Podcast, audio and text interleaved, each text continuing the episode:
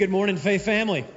I want to say hello to those in our live venue as well. If you have a Bible, would you go to Psalm 90? Psalm 90, that's going to be our passage this morning. If you're visiting with us, if you're new with us this morning, uh, this summer we're doing a series through the Psalms and looking at a variety of different uh, songs that God has given us uh, that really speak to uh, the practical areas of life and uh, seeing life as it really is. And so this morning I want to draw our attention to Psalm 90. If you're able to stand, I'm going to ask you to do so as we honor the reading of God's Word.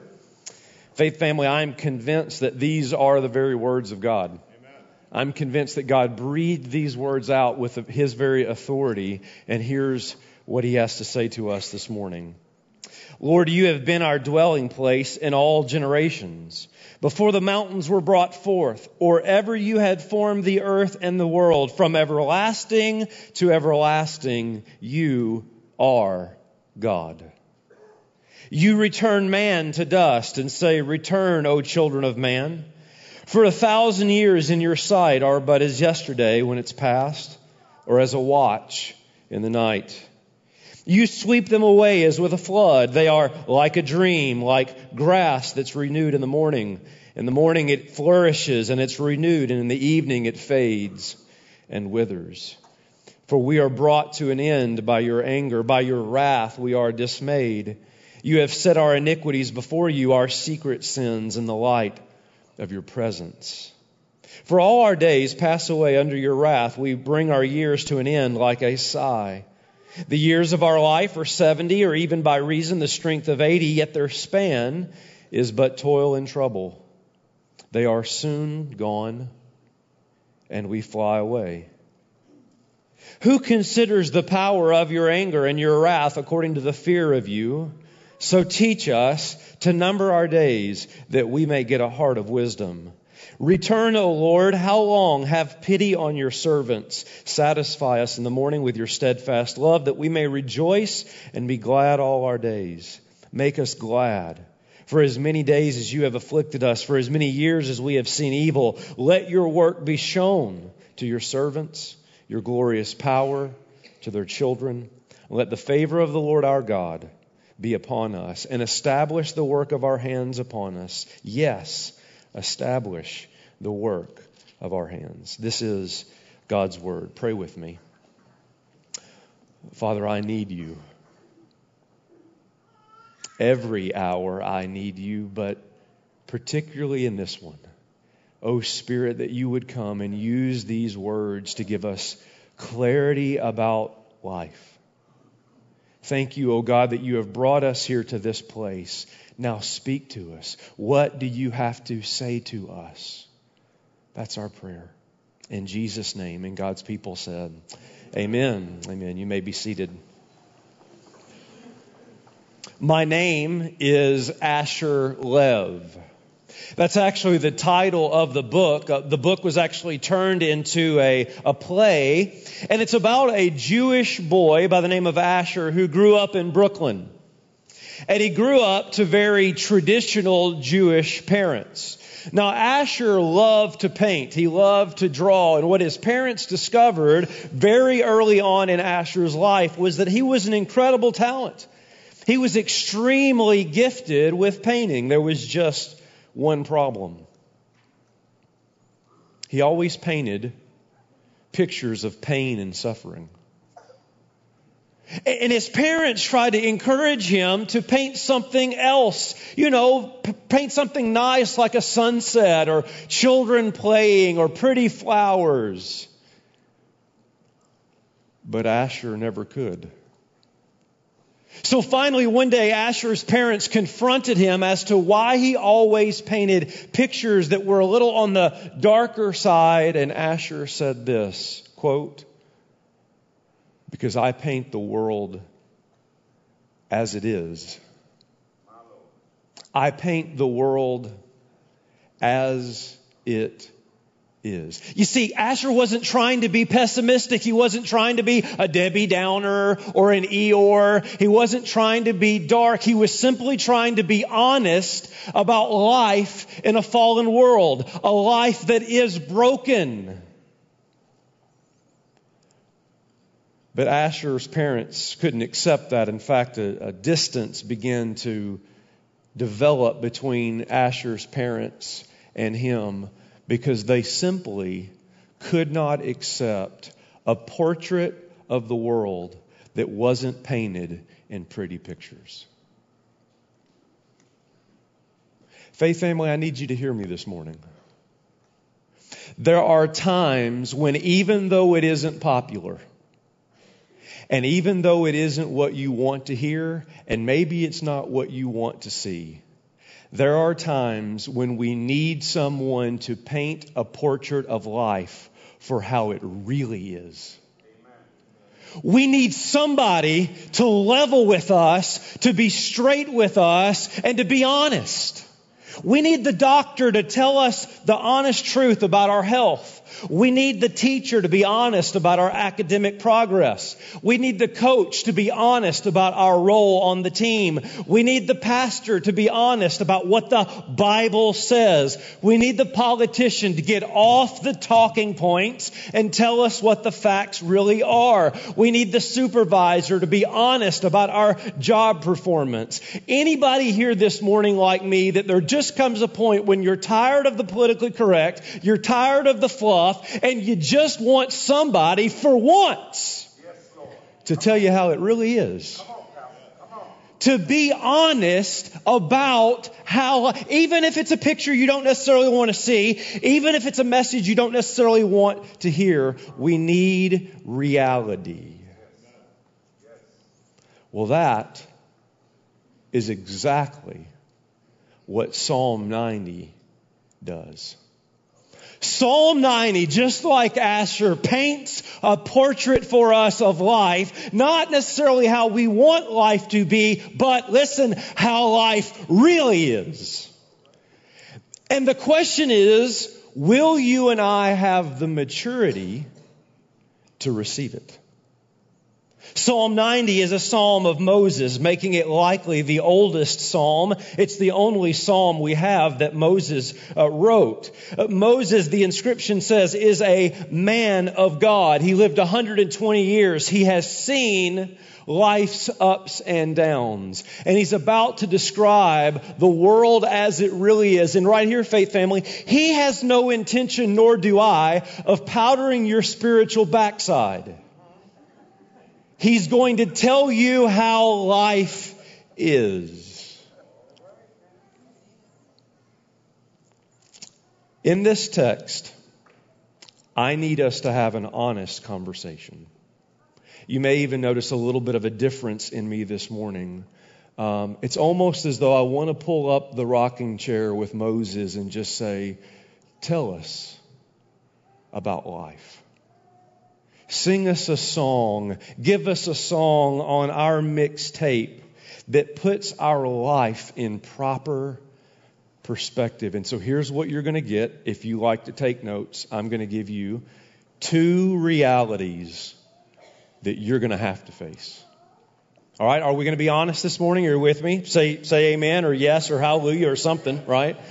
Um, we're going to be honest, even if it's not what we want to hear.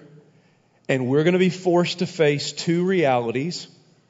And then there will be two responses that we must do in light of those realities. That's pretty simple, right? Two realities and two responses in light of those realities. Here's number one. Reality number one, life as it actually is, as Moses describes in Psalm 90, is this Your life is comparatively brief.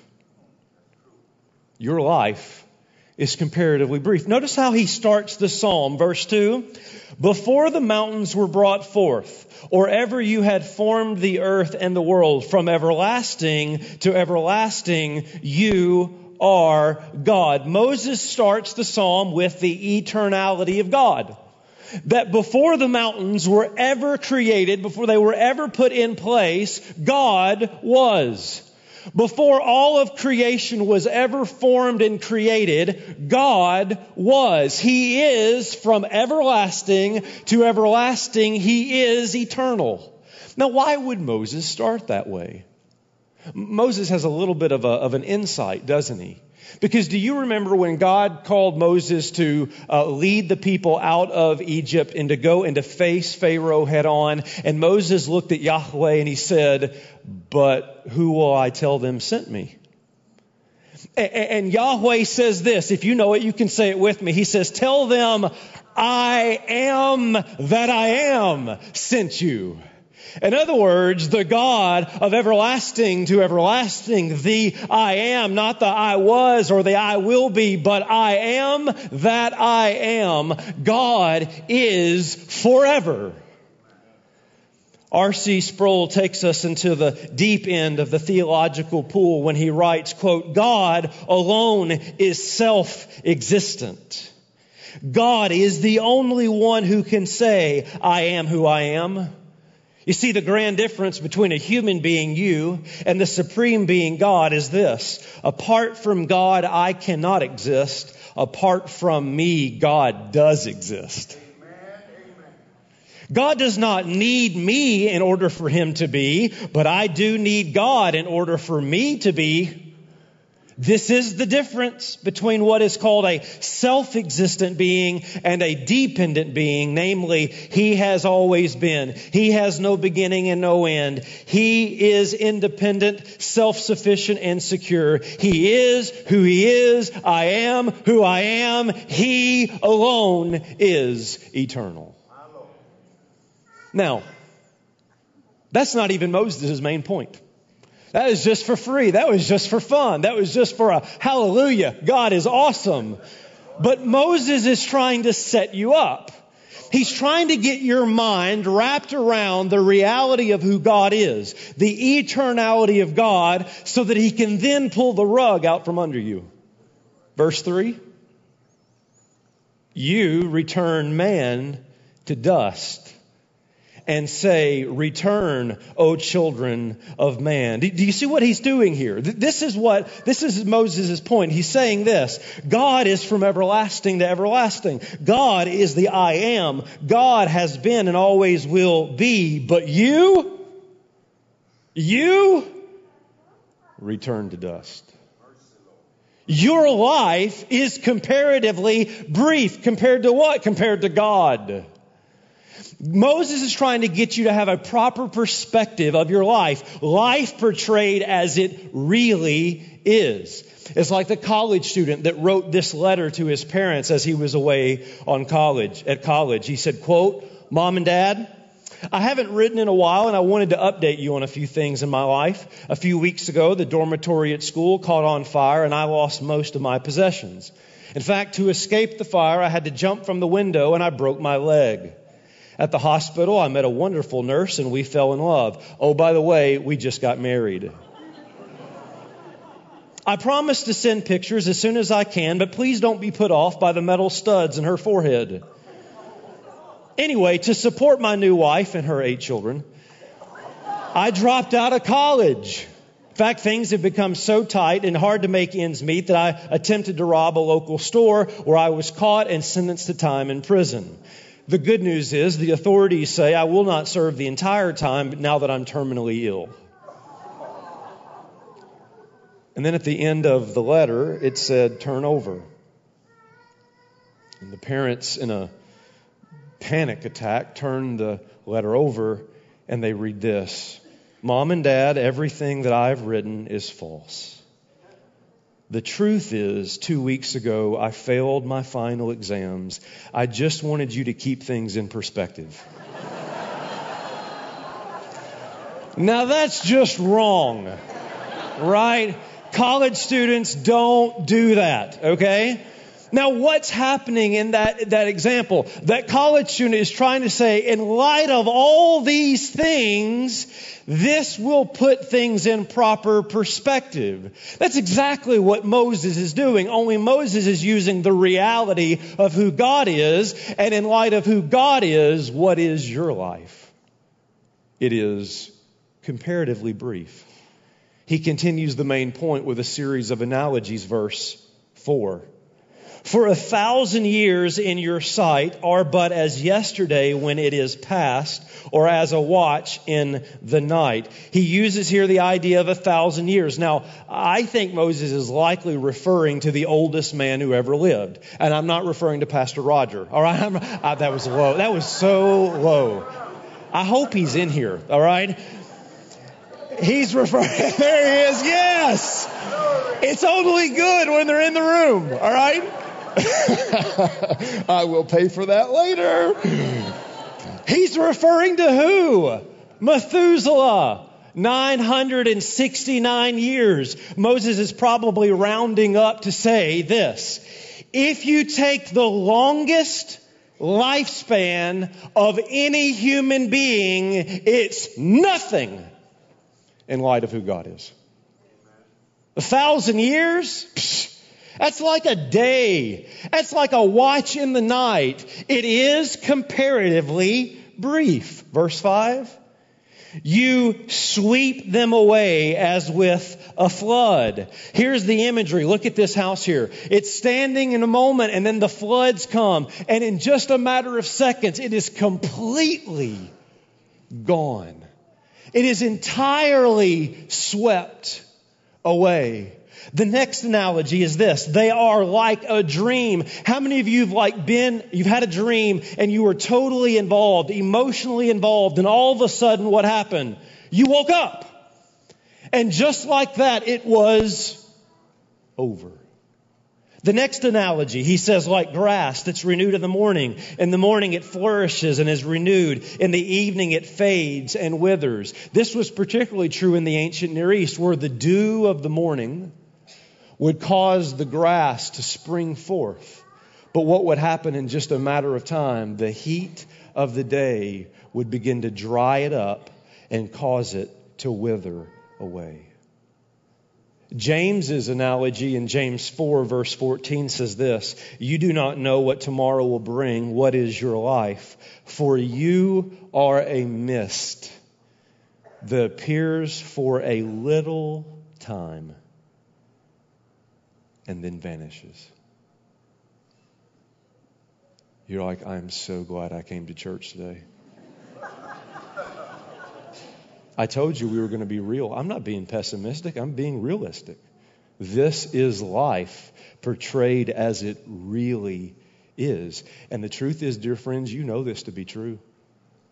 You and I, every one of us here today, we are eyewitnesses to the brevity of life all the time. You don't believe me? Go to a class reunion. I don't even say anything else because if you've ever been to a class reunion, you know exactly what you thought. Like, wow, where did the time go? How many of you parents have ever watched your children grow and you've made this statement or somebody has made it to you? They grow up so fast. I was laying in bed with my son just a couple of uh, weeks ago. He just turned uh, 10, and it hit me in that moment that he's over halfway out. Some of you are like, don't worry, he'll be back. Don't tell me that, okay? I, that, no, I don't want to hear that. I don't want a boomerang child, all right? Uh, but it hit me in that moment like, where did the 10 years go? I mean, it went by, like any parents, grandparents ever had that feeling? Or, or after graduation, you're thinking, man, now they're gone. Like, where did it go? Have you ever experienced a Minnesota summer? it's the shortest month of the year, right? I mean, it's, it's like here and then gone. We see the brevity of life all the time. We're not being dark. We're not being pessimistic. We're just acknowledging how life really is. Come it slow or come it fast. It is but death that comes at last. Your life is comparatively brief. And that is a reality that you must face. Now, why is life comparatively brief? Moses gives us a little bit of a hint as to why that is. Look at verse 3. You return man to dust. Now, where does that language come from? That language comes from Genesis. Remember, Adam and Eve fall. The consequence for sin was death. They would return to the dust. For the wages of sin is death, which leads us to reality number two. Not only is your life comparatively brief, but listen, you may not want to hear this, but I'm going to say it anyways. Your sin is extremely serious. Your sin is extremely serious. In fact, notice how Moses turns here from not just general sin, that is, you return to dust, but he gets personal with him and the nation of Israel. Look at verse 7. Now, in these next few moments, you got to promise me, can, can I be honest? Do you love me? Even if I'm honest, even if I say, Thus saith the Lord, will we be mature enough to handle it? Look at what Moses says, and let's be honest. For we are brought to an end by your anger. By your wrath we are dismayed. You have set our iniquities before you, our secret sins in the light of your presence. For all our days pass away under your wrath. We bring our years to an end like a sigh. Verse 11. Who considers the power of your anger and your wrath according to the fear of you? Here's what Moses is testifying he is saying, listen, I can speak to the fact that God is everlasting to everlasting because I have seen He is, I am. And I can also speak to the fact that sin is very serious and the consequences are death. Do you know why? Because I've been a first hand eyewitness to see where rebellion gets you. God called Israel out of Egypt and promised them the promised land. They sent out spies into the land, but majority said, we don't think we can take it. We don't think God will give it to us. And so they wander around in the wilderness for how many years? 40 years. And what happens as a result of their disobedience? Moses, along with 1.2 million Israelites, die in the wilderness. So Moses has seen people drop like flies. He knows this right here. Your sin, my sin is a serious problem. I'm not going to powder your backside. Your sin is a problem. Your life is brief. The reality is, just like Moses and the people of Israel, we too have fallen short of the glory of God and deserve the wrath of God. Hear me, faith family. I deserve the wrath of God. Whether I want to hear that or not. That's what sin demands. Because the Bible, did, did, I say we could be real? We're going to be real. We're going to be honest. We're going to say it like it is. The Bible does not hide the reality of God's righteous wrath towards sin. Jeremiah 30, verse 23. Behold, the storm of the Lord. Wrath has gone forth, a whirling tempest. It will burst upon the head of the wicked. You say that's Old Testament. God's in a bad mood in the Old Testament. We're, we're all about the New Testament, right? God of love. You want some New Testament? I'll give you some New Testament. Romans chapter 2, verse 5. But because of your hard and impotent heart, you are storing up wrath for yourself on the day of wrath when God's righteous judgment will be revealed. Here's some more New Testament, Ephesians 5, 6.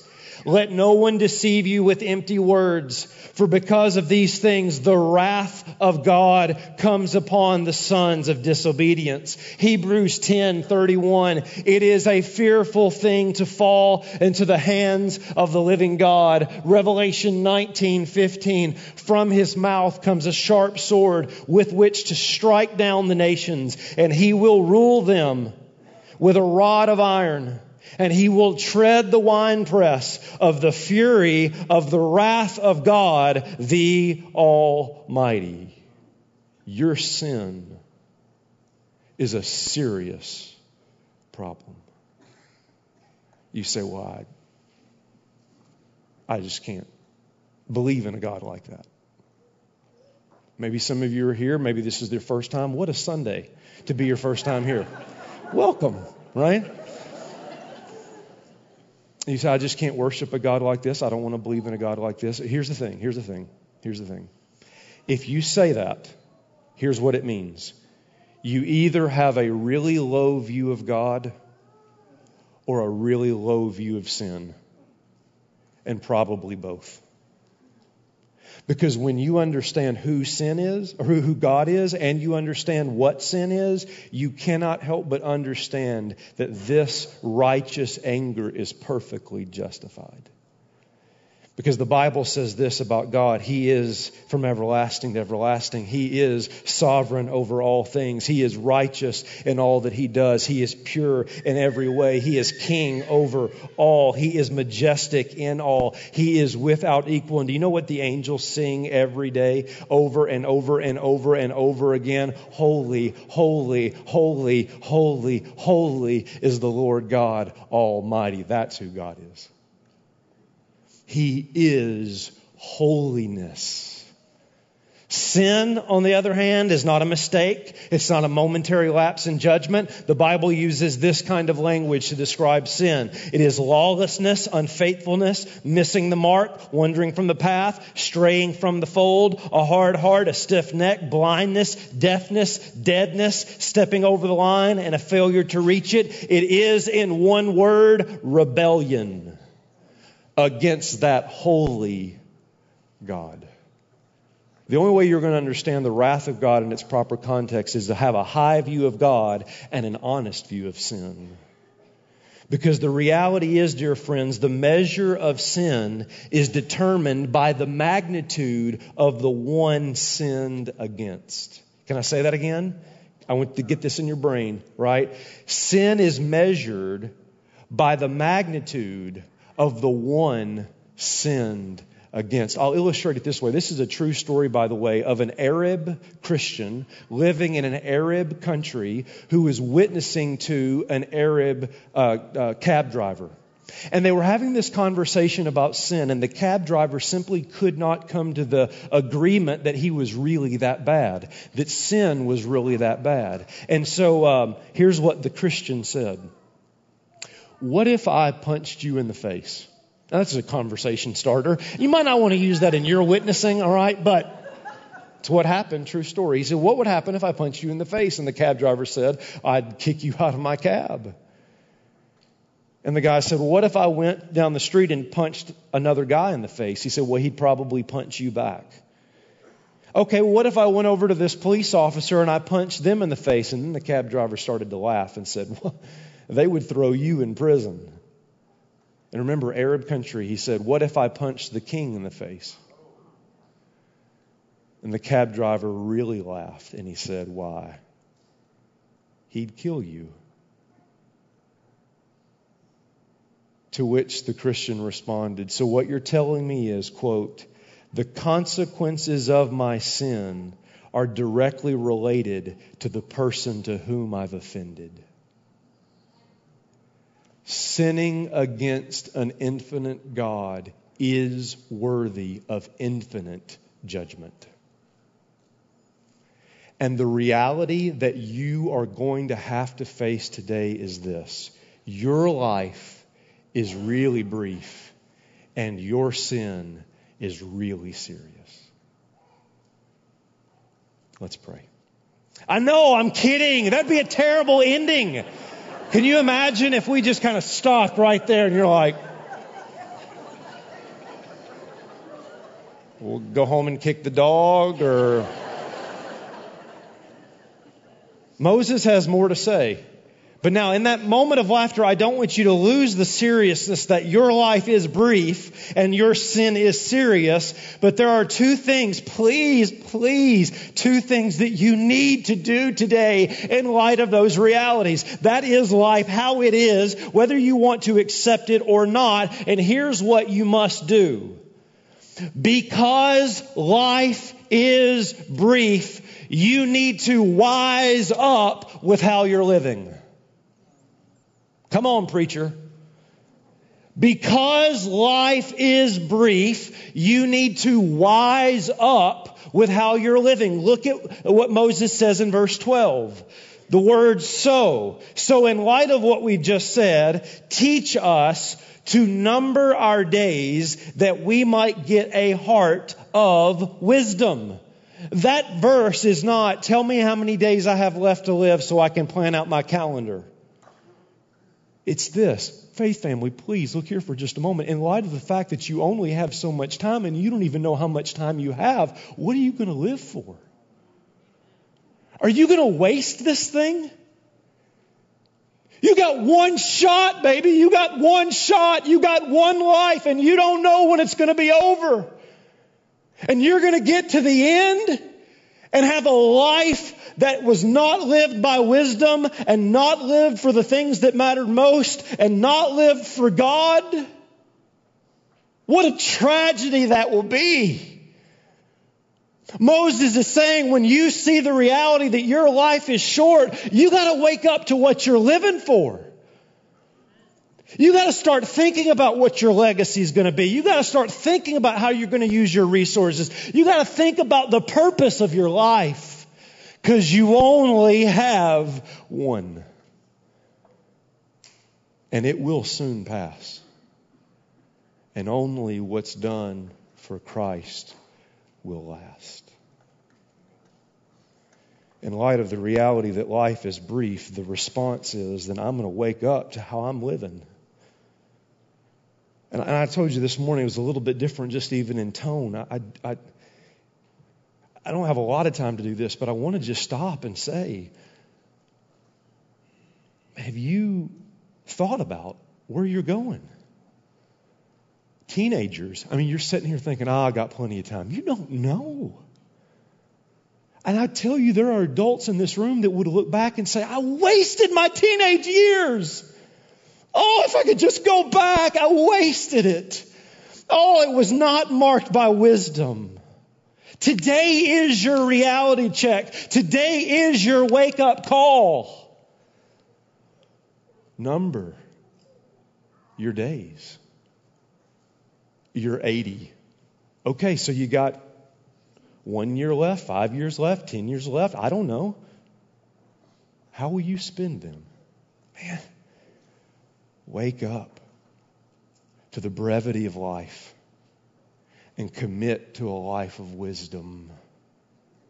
Number your days. So, in light of the fact that life is brief, Moses says, Teach us to number our days. In light of the fact that sin is serious, here's the second response. And I'm plead with you with all my heart today. Because sin is serious, seek the mercy of God. This is not a game. Look at how Moses responds in verse 13. Return, O Lord, how long? Have pity or have mercy on your servants. He goes on in verse 14 to say, Satisfy us in the morning with your steadfast love, that we may rejoice and be glad. Verse 16, Let your work be shown to your servants, your glorious power. Verse 17, Let the favor of the Lord our God be upon us and establish the work of our hands. Here's, I make a motion for 30 more minutes. I need it. Here's the beauty, man. I need you to listen to this. I need you to hear this. Do you know what life has taught Moses? In the face of God's wrath, you don't run from him, you run to him. Which almost sounds weird that you would run to the very one who has righteous wrath. But why would you run there? Because what's also there is arms of mercy. Notice in verse 1 how the psalm starts. Moses says, Lord, you have been our dwelling place in all generations. In other words, a man who never had a permanent mailing address he went from a basket to Egypt to Midian to 40 years wandering around. But he's known this the one constant in my life has been the mercy of God. That I can go to God and He will be my home. And if home is where the heart is, then my heart is with God. You see, here's the beauty of the gospel is this. God has righteous anger towards your sin, but if you will turn and find Him as your dwelling place, He will give you mercy instead of wrath. You say, How do you know that? Prove that. I'll prove that. Listen to what the Bible says of how God displayed the righteous anger of Psalm 90. Look on the screen at 1 John 4, verse 10. In this is love not that we have loved God, but that He loved us and sent His Son to be the propitiation, big word, propitiation for our sins. That word propitiation simply means sacrifice or substitute for us. Listen to Romans chapter 3 verse 25, whom God, that is Christ, put forth as a propitiation, as a sacrifice, as a substitute by his blood to be received by faith. This was to show God's righteousness because in his divine forbearance he had passed over former sins. It was to show his righteousness at the present time so that we might be just and the, he might be just and the justifier of the one who has faith in Jesus. In other words, what is the beauty of the gospel? What is the good news of the gospel. Come on, faith family. This is a hallelujah moment. The beauty of the gospel is that God poured out his wrath on his son so he doesn't have to pour out his wrath on you. Christ. Christ is our propitiation. Christ is our sacrifice. Christ is our substitute in the place of God's wrath so that he can be our dwelling place of mercy.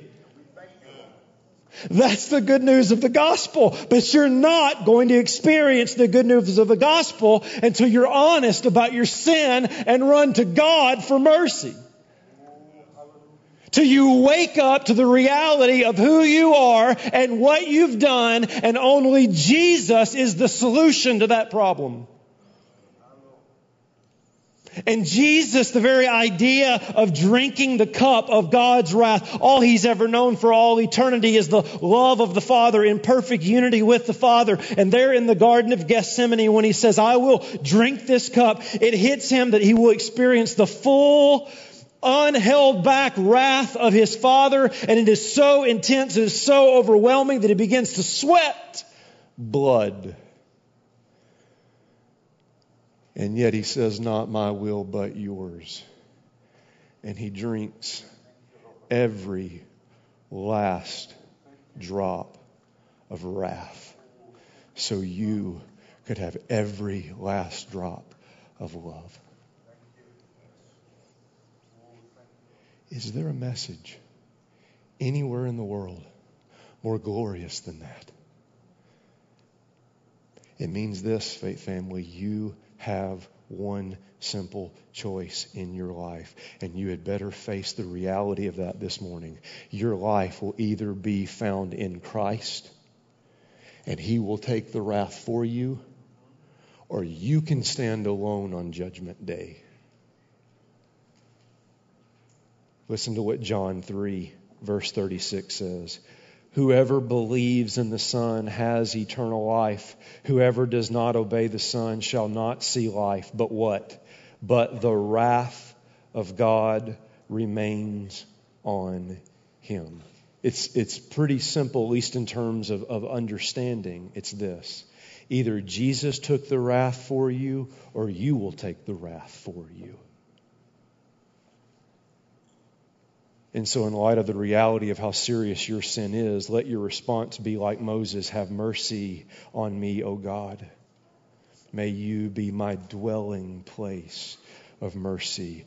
Rescind your anger, restore my joy by your love, and place your favor on me. It's interesting. I'll close with this in case you wonder if I'm applying this correctly, the Apostle Peter applies in 2 Peter chapter 3, Psalm 90. Listen to this and we're done. Listen to what Peter says. Here's the, the two applications. 2 Peter 3, verse 8 says this Do not overlook this one fact. What's he talking about? Reality. Beloved, that with the Lord, one day is as a thousand years. Where have we heard that before? I don't know, Psalm 90? And a thousand years as one day. The Lord is not slow to fulfill his promise, as some count slowness. Hear this, but is patient toward you, not wishing that any should perish, but all should reach repentance. In other words, one application is this receive today the mercy of God by repenting of your sin. God has been patient with you. And then here's the second reality. Verse 11, he says this Since all these things are thus to be dissolved, life is brief. What sort of people ought you to be in lives of holiness and godliness? Teach us to number our days. Faith family, listen to me. I understand that there are times when we need to hear the very thing we don't want to hear. And that this morning has been exactly what Psalm 90 has done for us. It has been a clear message that life is short, so wise up and number your days. Sin is serious. So seek the mercy of God in the person of Jesus Christ.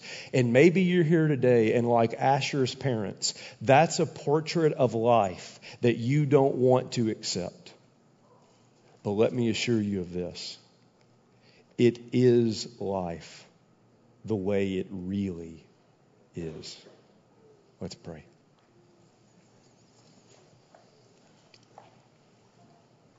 Father, thank you that your word is truth.